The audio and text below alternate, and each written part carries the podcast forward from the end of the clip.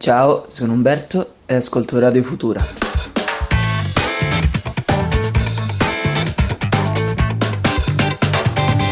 Futura, like never before. È notte e siete ancora su Radio Futura. Futura. Ciao, oggi vi leggerò la parte finale di un libro che ho adorato. Si intitola Niente così sia ed è della grandissima Oriana Fallaci. Della Fallaci ho letto alcuni libri e potrei non stancarmi mai di leggerla. Ha uno stile che cambia in continuazione, ma che segue delle idee chiare e forti. Della Fallaci non amo solo il modo di scrivere, ma anche la persona che è stata, è un modello per me. Non preoccupatevi se vi leggo l'ultimo capitolo, non c'è nessuno spoiler, perché qui si parla di storia. Questo libro infatti parla della guerra in Vietnam e successivamente di un fatto importantissimo accaduto nella vita di Oriana in Messico durante le Olimpiadi del 1968.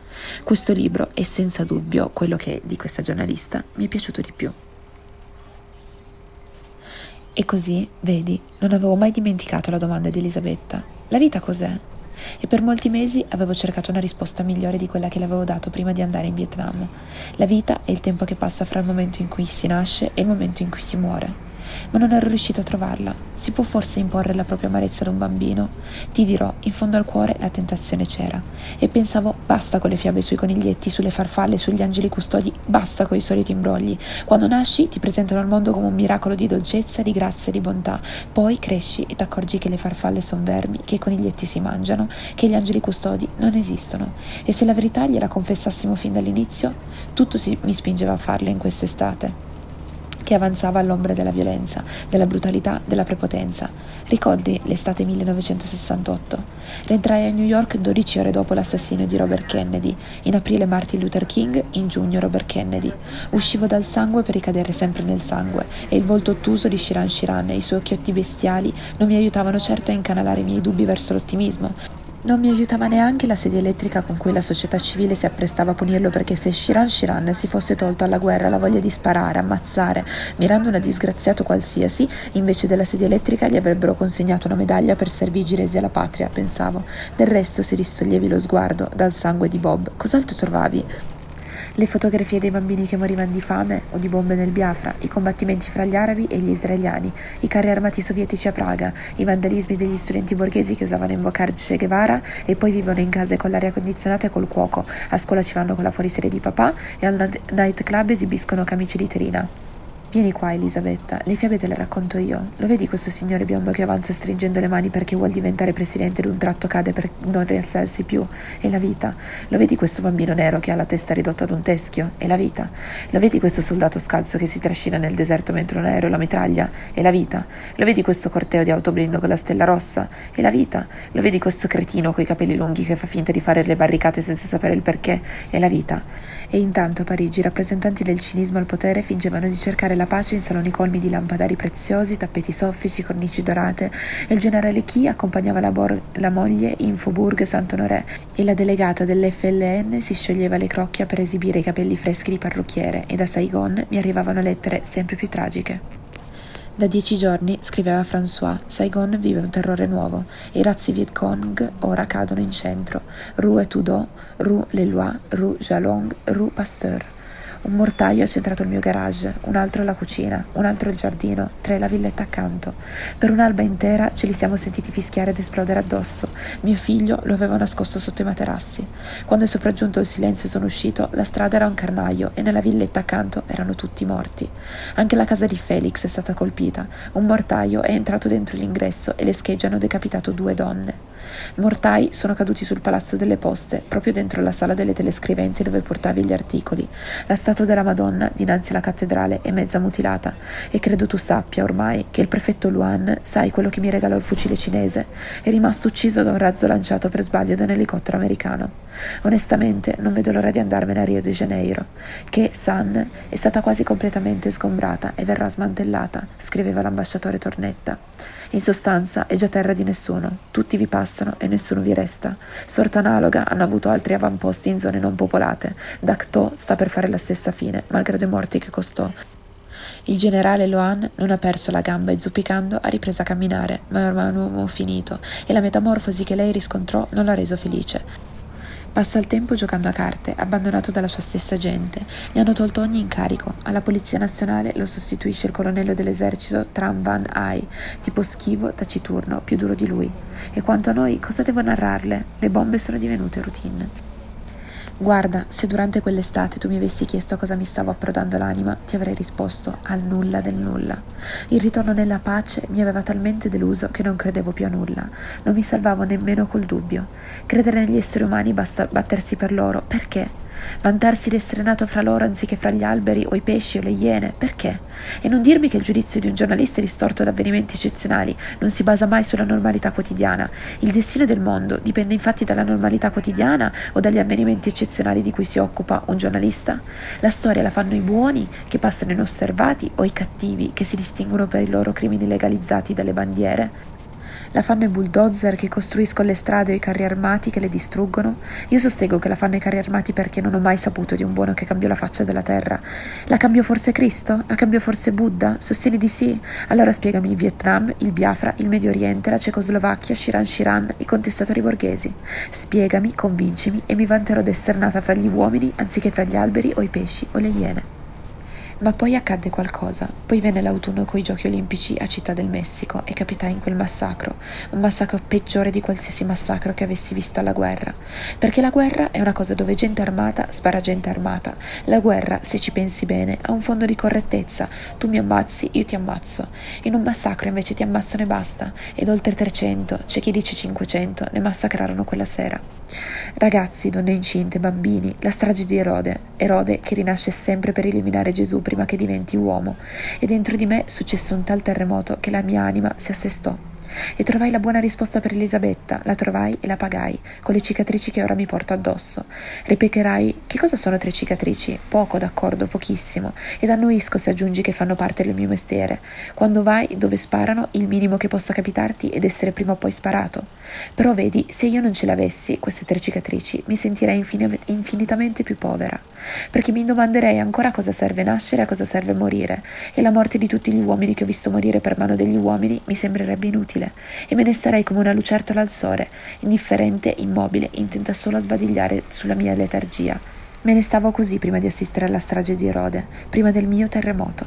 Sì che fammi raccontare che accadde quel mercoledì 2 ottobre 1968 e la risposta che ne ricavai. C'era questa piazza che chiamano Piazza delle Tre Culture perché riunisce simbolicamente le tre culture del Messico, la azteca con le rovine di una piramide azteca, la spagnola con una chiesa del Cinquecento, la moderna con i grattacieli moderni. Un'immensa piazza, lo sai, con molte vie d'accesso e molte vie di fuga. Non a caso gli studenti la sceglievano per i comizi contro Erode. Gli studenti, gli operai, i maestri di scuola, insomma chiunque avesse il coraggio di protestare contro Erode, che al Messico si chiama Partito Rivoluzionario Istituz- Istituzionale e dice d'essere socialista ma non si capisce che genere di socialismo, dal momento che i poveri al Messico sono fra i più poveri più poveri del mondo. Nelle campagne guadagnano 800 lire alla settimana e si rumoreggiano la polizia li gittisce a colpi di mitra.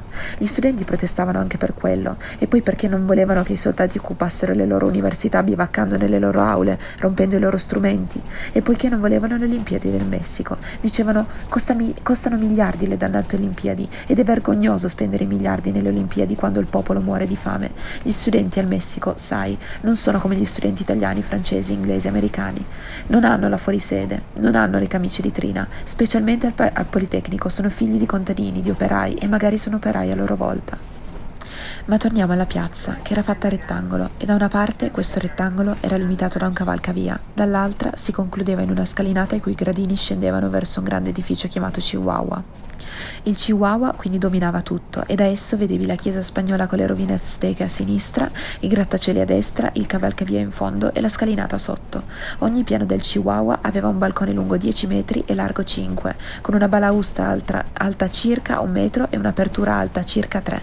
Le misure sono indispensabili per capire come ci spararono dall'elicottero. Ai balconi si accedeva per le scale a destra e per le scale a sinistra, oppure dagli ascensori le cui porte si aprivano sulla parte lunga. Le porte degli appartamenti invece si aprivano sulle due pareti brevi, mi spiego? Erano balconi molto comodi, ampi, contenevano anche 50 persone e per arringare la folla erano perfetti. I capi degli studenti sceglievano sempre quello del terzo piano. Col permesso degli inquilini piazzavano sulla balaustra i microfoni, le bandiere e tenevano i discorsi di lì. Io l'avevo già visto al comizio di quattro giorni avanti, quello per commemorare i morti di luglio e di fine settembre. Un comizio che mi aveva preso alla gola, sai. Pioveva, era buio e i ragazzi stavano immobili nella pioggia, nel buio. Poi la pioggia era finita e qualcuno aveva acceso un fiammifero e un altro e un altro e un altro ancora e un accendino e un altro e un altro ancora, finché la piazza era diventata un palpitar di fiammelle, fiammelle e fiammelle dalla scalinata fino al cavalcavia. E poi chissà chi aveva avuto l'idea di arrotolare un giornale e farne una fiaccola. E allora tutti si erano messi ad arrotolare giornali e farne fiaccole. E il comizio si era sciolto in una gran fiaccolata, in una fila lunga di luce che si allontanava in un coro. Goya, Goya, Caciu, Caciurara, Caciurara, Goya, Goya, Universidad. E in un altro coro Gueu, Gueu, Gloria alla Caci, Caci Porra, Gueu, Pimporra, Politecnico, Politecnico, Gloria. E io gli avevo chiesto ma cosa vuol dire? E loro mi avevano risposto non vuol dire niente, sono le nostre canzoni, sono canzoni dei bambini. Perché in fondo quegli studenti, quei terribili studenti che mettevano in pericolo le Olimpiadi e il prestigio del governo messicano, erano bambini a me infatti erano piaciuti perché erano bambini, con l'entusiasmo dei bambini e la purezza dei bambini e la superficialità dei bambini e ci avevo fatto amicizia. Il mio primo amico era stato Mosè, che era un ferroviere iscritto al Politecnico, piccino, timido, brutto, con una camicia sfilacciata e una giacca tutta rammendi. Lo incantava il particolare che fossi stata in Vietnam e mi diceva Miss Soriana, Vietcong very brave, eh? Molto coraggiosi, eh? Very brave. Il mio secondo amico era stato Angelo, che era uno studente di matematica e fisica, imbaghito dei Beatles e di Mao Zedong, con un visuccio triste da Savonarola. E poi Maribilla, che era una ragazza di 18 anni, abbastanza graziosa se non fosse stato per il labbro leporino che le sciupava la faccia, due occhietti dolci e allegri, una gran voglia di vivere. E poi Socrate, che era un giovanotto coi baffi, i lineamenti di Emiliano Zapata, l'ardore del rivoluzionario disposto a ogni sacrificio. E infine Guevara, che era un laureando in filosofia silenzioso ed duro e avevo pensato a ciascuno di loro quando quel mercoledì mattina ero stata ad intervistare il generale Cheto, capo della polizia, e costui mi aveva detto che noi giornalisti si esagera sempre. No pasa nada, che rida, nada, tutte menzogne. Nessuno spara agli studenti, che tengano pure il loro comizio, gli ho dato il permesso. Capisci? Gli aveva dato il permesso e ripeteva non passa nada, non succede nulla, e i suoi ordini erano già stati impartiti. Sparare. Il comizio era fissato per le 5 del pomeriggio. Giunsi alle 5 meno un quarto e la piazza era già piena a metà. Diciamo 4.000 persone, ma neanche l'ombra di un poliziotto, di un granadero. Salì sul balcone e qui trovai Socrate, insieme a Guevara, Maribilla e Mosè, poi altri 5-6 ragazzi che non conoscevo. Uno studente del conservatorio che non parlava italiano, uno coi capelli molto ricciuti e neri, uno con un pullover candido che mi fermai a guardare, ricordo, perché era così candido. Chiesi loro come si mettevano le cose e risposero: Bene, data l'assenza della polizia, potevamo marciare su Casco Santo Thomas, dove c'era una scuola occupata dai granaderos. E nello stesso momento ecco arrivare Angelo, ansimante, pallido. Non riuscivo a passare. L'esercito intorno per due o tre chilometri, su carri armati, camion. Ho visto mitraglie pesanti, bazooka, marciare su Casco Santo Thomas. Sebbe, sarebbe un suicidio, disse. Si dirigono verso la piazza? chiese Guevara. Mi pare di sì. Allora bisogna impedire che si riempia la piazza, disse Maribilla. Che vuoi impedire ormai? disse Guevara e puntò l'indice verso la folla che ingrossava.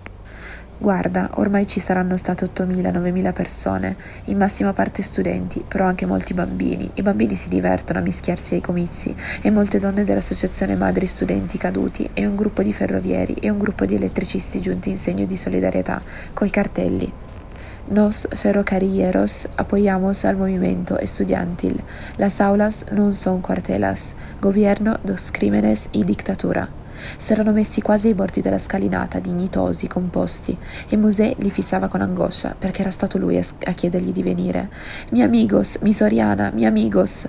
Qui bisogna fare qualcosa, ragazzi, avvertire. Chi parla alla folla? Socrate. Parla Socrate. Va bene, disse Socrate e si affacciò al balcone, prese il microfono, cominciava a far buio.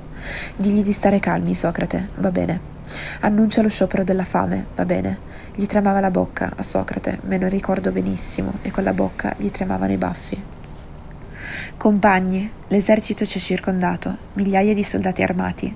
Restate calmi. Dimostrategli che la nostra vuole essere una manifestazione pacifica. Restate calmi, compagni, non andremo al casco Santo Thomas.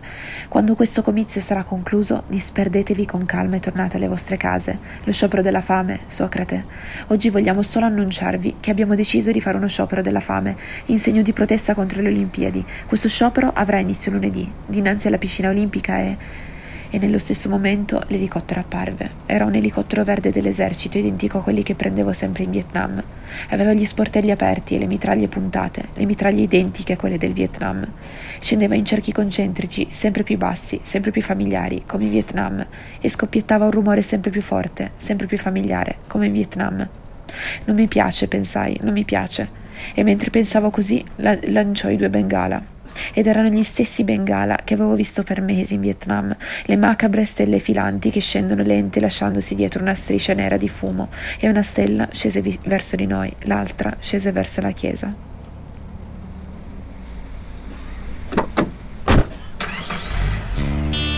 È notte e siete ancora su Radio Futura. Futura.